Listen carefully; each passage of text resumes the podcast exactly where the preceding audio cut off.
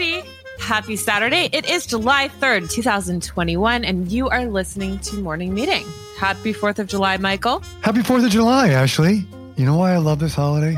Just reminds me of being a kid and blowing off firecrackers. That's why. It brings out, I put this question out there to any young man listening. Wasn't it great to be a pyromaniac when you were a kid? It was great. Just burn stuff. Like I'm so sorry. You were a pyromaniac? Not a pyromaniac, but like you lived for 4th of July when like you could just blow stuff up. You always had like there was always the bad father in the neighborhood who like had the trunk full of firecrackers and fireworks that he'd driven down to Kentucky to get. And he's like going to stand out on the front lawn and just be the bad dad, but make all the kids in the neighborhood happy. And then he'd be like, wow, that guy's really cool. But of course, you found out he was a bad.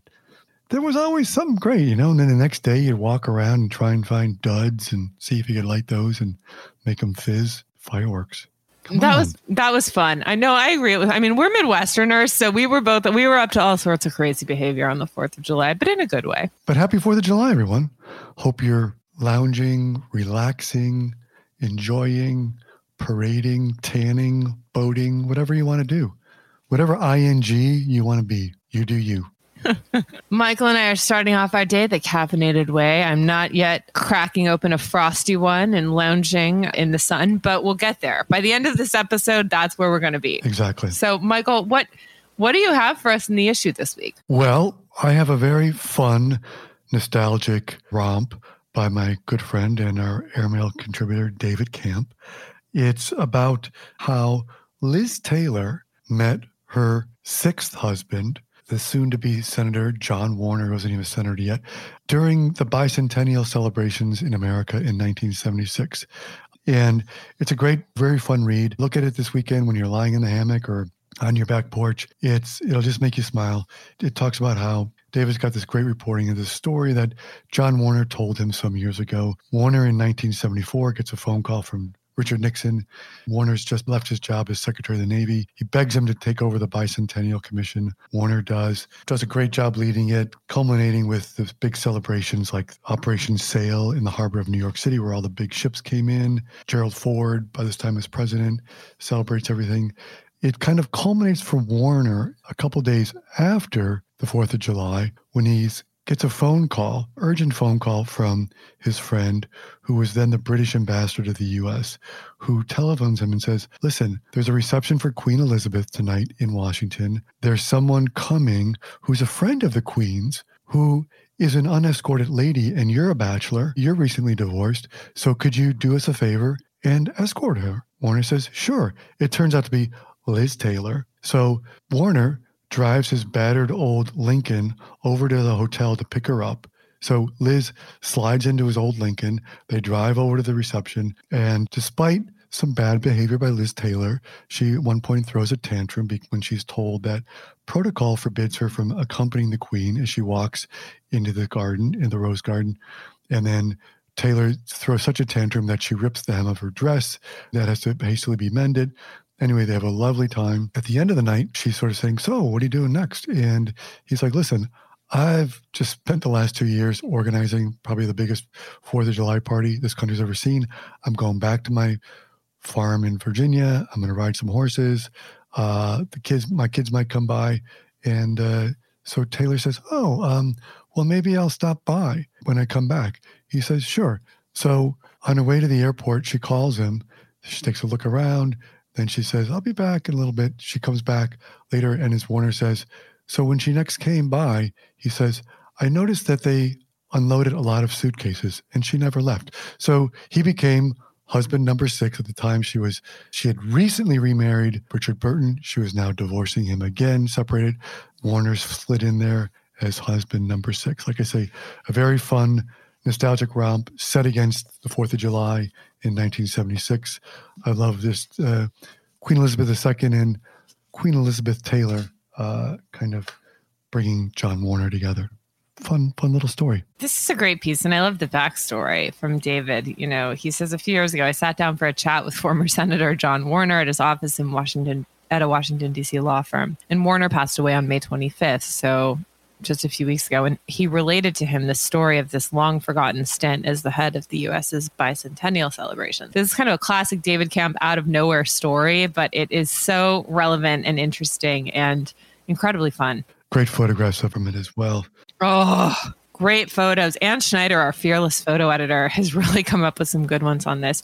And I mean, Elizabeth Taylor was just such a I can never tire of looking at her, like whether it's in a film or in a still image or on screen. Like she's just pretty amazing to watch. Speaking of other women with titanic implications, we have a wonderful inside story this week by Jim Kempton. He has come out with a wonderful new book called Women on Waves that traces the backstory of women in the world of surfing before it was the surfing industry and he goes back and takes a look. He extensively researches this and discovers that women's surf history is a history of surfing itself. And Jim used to edit and publish Surfer magazine, uh, so he's been in this world for a very long time. And he met a ton of remarkable women, and it surprised him you know, how few of them had had their stories told and their accomplishments documented. So he set out to do this in this book, and it's very inspirational and also visually quite stunning because he catches all of the top surfers like Lisa Andersen and Justine Dupont catching these massive waves. And he comes down quite firmly on the side of the fact that he thinks the future of surfing is female. It's a fun piece. Certainly. Well, speaking of writers, we have another writer on the show, even though he seems to be in denial about it. Mr. Graham Norton is here to talk about his new novel. Welcome, Graham. Watch out. All right. So we have Graham Norton here now. We might think of him best as an entertainer, but it turns out he's one hell of a novelist and memoirist. And Graham, this is your is this your third novel that's coming out today? It does seem odd, but yes, it is my third novel. I've written two others. Yeah, I hope this is the best one. Hopefully, you know, there's trajectory as you write novels and you get better at it. So I think this is my best one so far it really struck me the difference in tone between who we know you to be through your fabulous show and who you sort of the more somber, thoughtful, not that you're not thoughtful on television, but literary intellectual heft of this book. You strike me as one of those geniuses who can do everything well. And if I didn't like you so much, I would totally hate you for that. Tell me a little bit about Graham the entertainer versus Graham the novelist. I guess that, you know, entertainment came to me first and came to me easier. So, you know, I think you can't, I think some people who write, they kind of hate that that persona, the first persona, kind of comes into play and people think, compare the books to the person on TV. But it's my day job. That's what I do. So even if I stopped doing any TV, any chat shows now and wrote novels for the rest of my life, I would always be former chat show host, Graham Norton turned novelist. I will never be a writer. So I'm aware of that. The thing that I was trying to do with the books, because for me, reading is a really intimate entertainment. You want, it's just you. It's you and that page and those marks on the page, and you get lost in that story, that world, those characters. And so what you don't want is the author sort of peering over your shoulder and, and getting in the way of you and the page. And the danger of being certainly in Britain, of being Graham Norton off the telly, is that the reader's constantly thinking, "Oh, Graham wrote this. Oh, I wonder if he, I wonder if that happened to him. Oh, I wonder if, he, I wonder if this." Is and so I really try to extricate myself from the books as much as possible. So you know, in the first couple of books, there weren't any gay people, there were no jokes, they're not set in any media world, London. Anything you might associate with me aren't in there. And that was all deliberate trying to kind of get the reader to forget that man in shiny suit off television did write this. Well, let's talk about Homestretch. So, this takes us back to 1987. We find our characters in the aftermath of a great tragedy in a very small and close knit Irish community. Um, and uh, tell us a little bit about why why you started there, why we're back in Ireland. What was the genesis of the book? Well, the genesis was basically I spend kind of three, four months every year here. And because Ireland's so small, if something happens, there's no local news. It's all just the news. If something happens, it's on the news. So things that you wouldn't hear about, here we do. So every summer you hear about these crashes. Young people, too many of them in car. Sometimes there's drink involved. Normally it's just kind of that recklessness of youth where you think no harm can come to you. And the thing that I noticed about some of these crashes is that quite often the driver of the car is one of the survivors. And that kind of got stuck in my head about like, what the hell happens to that life?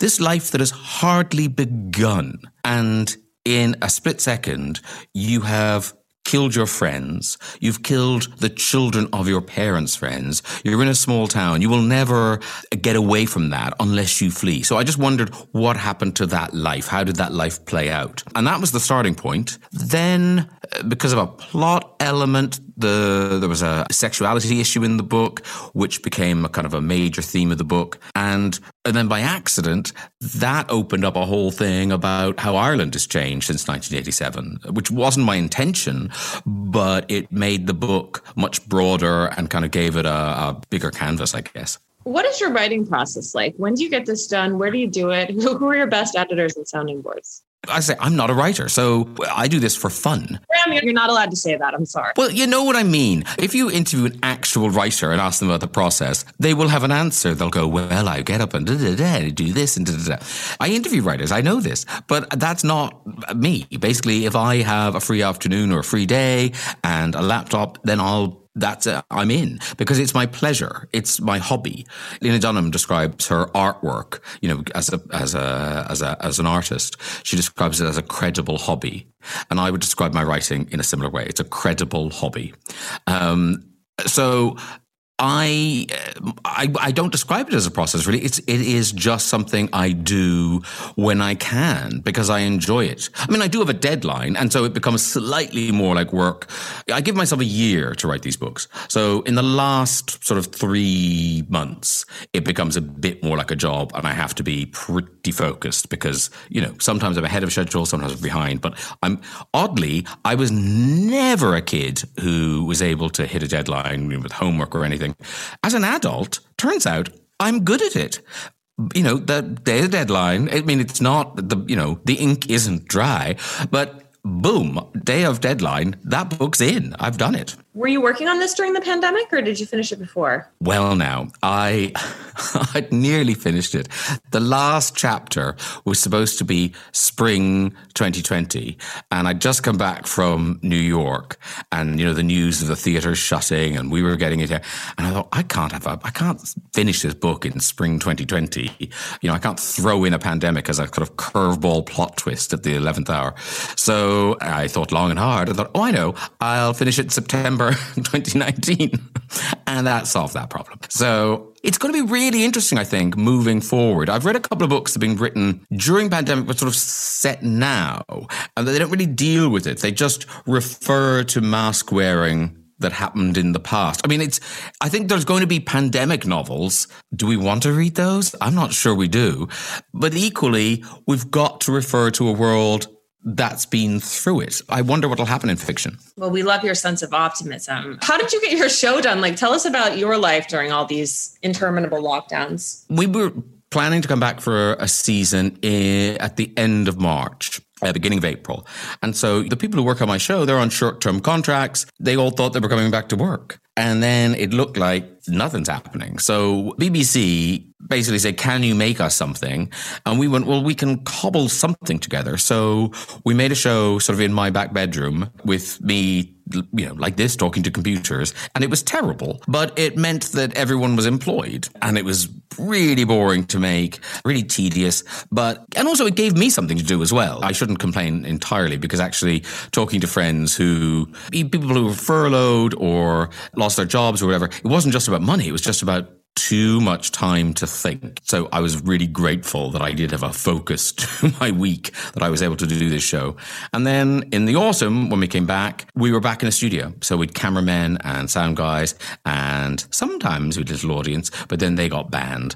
So we'd, we'd no audience. And and it, I mean, you miss the sound of 600 people, but you don't miss the sound of a socially distanced little groups of four people dotted around an audience just going like someone's emptying a bucket of fish. Uh, you know, a, a bad dynamic for a performer is to feel sorry for the audience.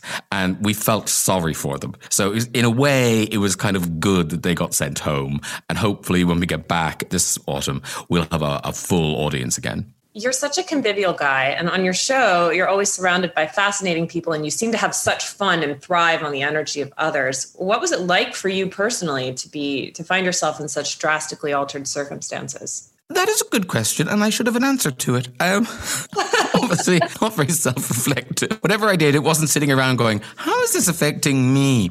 I suppose work was good because I got to talk to some people, and then I also do a radio show at the weekend, and that continued from the radio studio.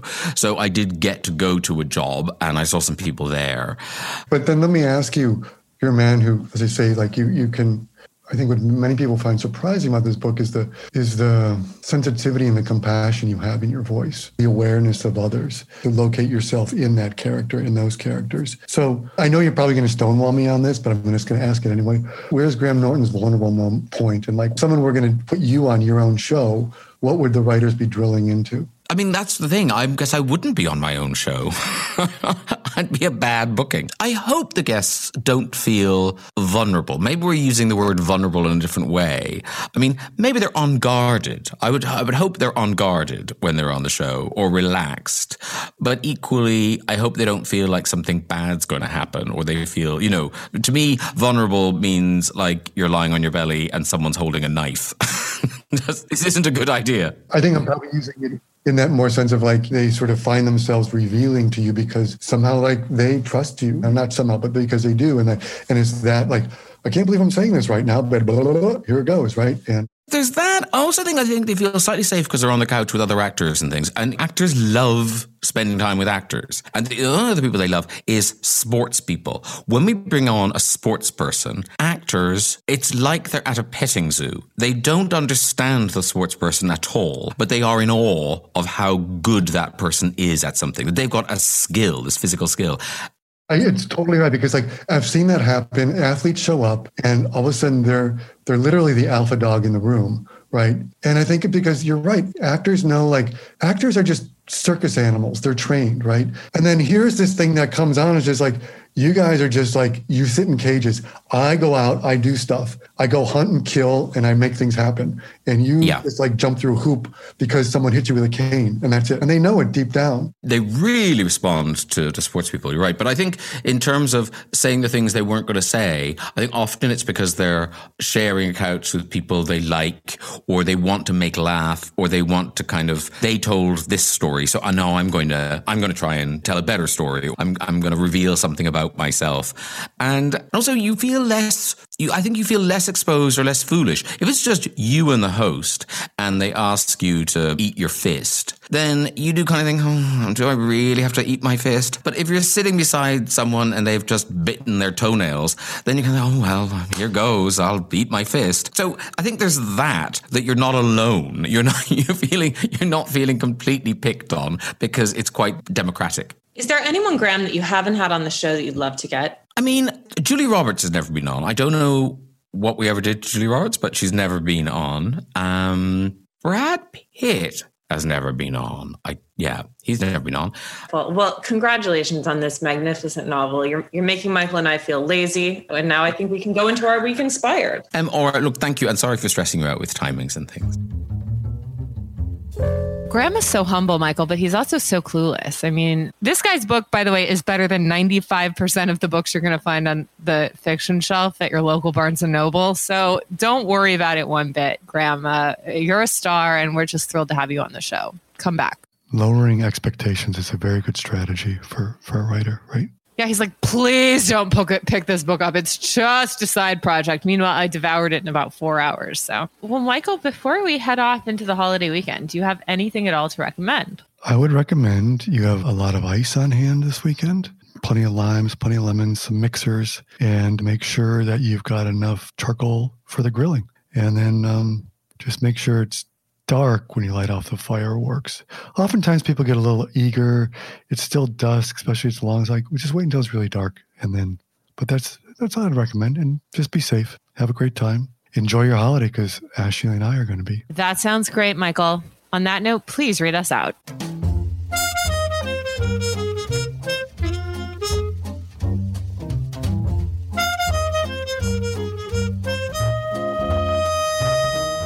Morning Meeting is produced by Airplay Productions and edited by Jesse Cannon. Our co editors are Graydon Carter and Alessandra Stanley. Our chief operating officer is Bill Keenan, and our deputy editors are Nathan King and Chris Garrett. Our CMO is Emily Davis, and our music supervisor is Randall Poster. The theme music is The Cute Monster by the Buddy Collette Quintet. A new edition of Airmail is published every Saturday, so please do subscribe and enjoy all of our stories on airmail.news, which we update every day. You can also find us on Twitter and Instagram at Airmail Weekly. We'll be back here next Saturday with another edition of Morning Meeting. In the meantime, be sure and subscribe at Apple Music or Spotify. Most of all, thanks for joining us and have a happy 4th of July.